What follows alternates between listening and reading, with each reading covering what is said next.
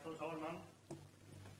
Ja, jag konstaterar efter senaste replikskiftet att eh, Moderaterna gör samma katastrofala politisk, säkerhetspolitiska analys som har försatt Sverige i den här situationen som vi befinner oss i idag. Man fortsätter alltså på den inslagna vägen. Fru talman! I december förra året så erkände USAs president Donald Trump Jerusalem som Israels huvudstad och, den, och meddelade att han instruerat utrikesdepartementet att börja flytta den amerikanska ambassaden från det finansiella centret Tel Aviv till huvudstaden Jerusalem. Det har, fru talman, framställts på vissa håll att det här skulle vara något Trump själv hittat på, men den som hävdar detta är dåligt påläst. Det republikanska partiet har under lång tid haft inskrivet i sitt program att Jerusalem är Israels eviga huvudstad.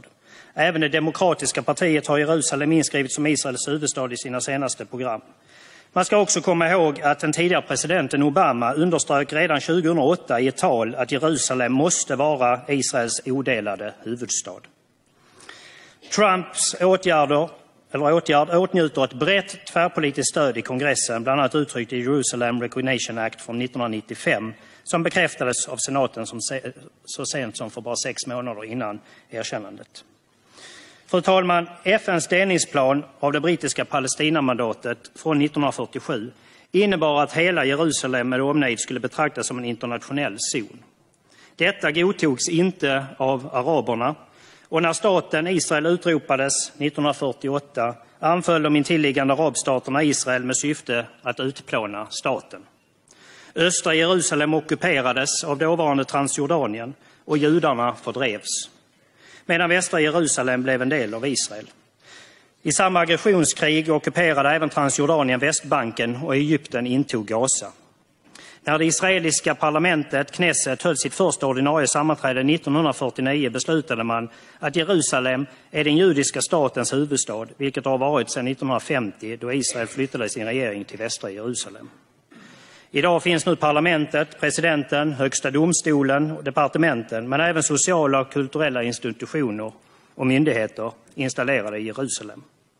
När arabstaterna 1967 åter anföll och gjorde ett nytt försök att utplåna Israel tog Israel Västbanken från Jordanien, som då hade ockuperat det illegalt i 19 år. Man tog även Jerusalem, som lidit under samma ockupation, och sedan dess har Jerusalem varit en odelad huvudstad för Israel. Att staden står under israelisk kontroll har inneburit att människor från alla religioner kunnat komma dit. Så var inte fallet när östra delen stod under arabisk kontroll. Fru talman! President Trump har nu gjort det som redan är självklart och som judarna själva känt till i 3000 år då kung David köpte platsen som idag är Tempelberget. Nämligen att erkänna Jerusalem som Israels huvudstad och flytta sin ambassad dit. Efter Trumps erkännande har fler stater erkänt eller signalerat att de kommer att erkänna Jerusalem som Israels de facto huvudstad och flytta sina ambassader dit. Sverige borde följa efter. Vårt lands ambassad bör givetvis vara förlagd i samma stad som Israel styrs ifrån och Jerusalem är Israels huvudstad. Men istället väljer Sveriges utrikesminister Margot Wallström att återigen visa att den svenska regeringen förlorat sin moraliska kompass i utrikespolitiken, som så många gånger förr, i sina angrepp mot den enda demokratiska staten i sitt område. Wallström kallar beslutet om att erkänna Jerusalem som Israels huvudstad för katastrofalt. Och i nästa andemening fortsätter hon och regeringen att pumpa in miljoner svenska skattemedel till den palestinska myndigheten för att finansiera, om än indirekt, antisemitism och terrorism. Fru talman! Sveriges Mellanösternpolitik är ett fullständigt skämt. Inte bara skämmer den ut oss inför omvärlden och gör oss till åtlöje. Än allvarligare är att den bidrar till att underblåsa antisemitism och terrorism. Jag är därför stolt över att representera ett parti som står för något annat. Ett parti som till sin valkonferens nu lägger fram förslag i sin valplattform om att även Sverige ska erkänna Jerusalem som Israels huvudstad.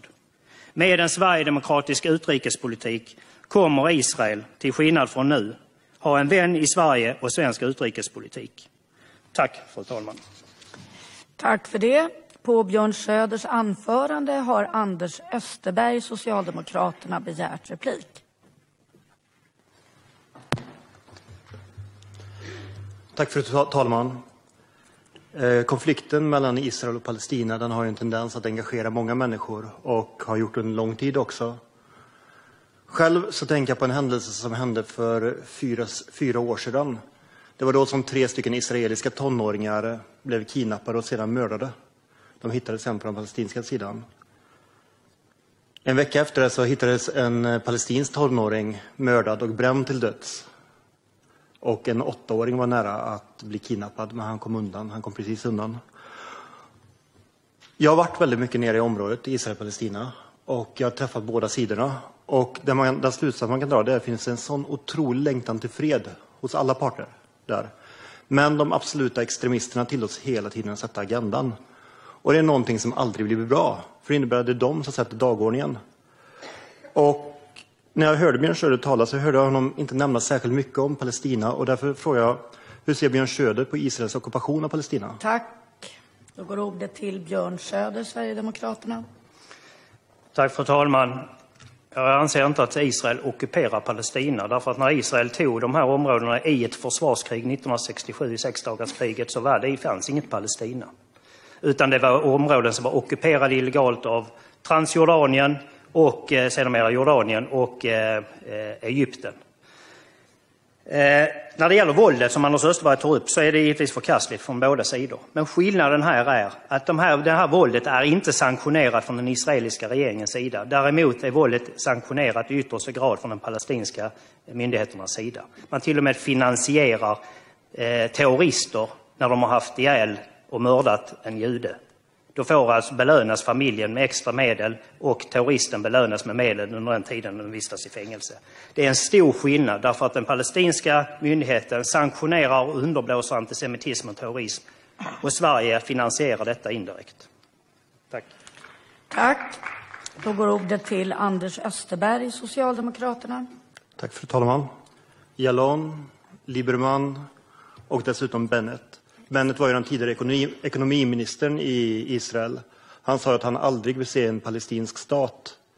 Delar Björn Söder den uppfattningen? Tack för det. Då går ordet till Björn Söder, Sverigedemokraterna.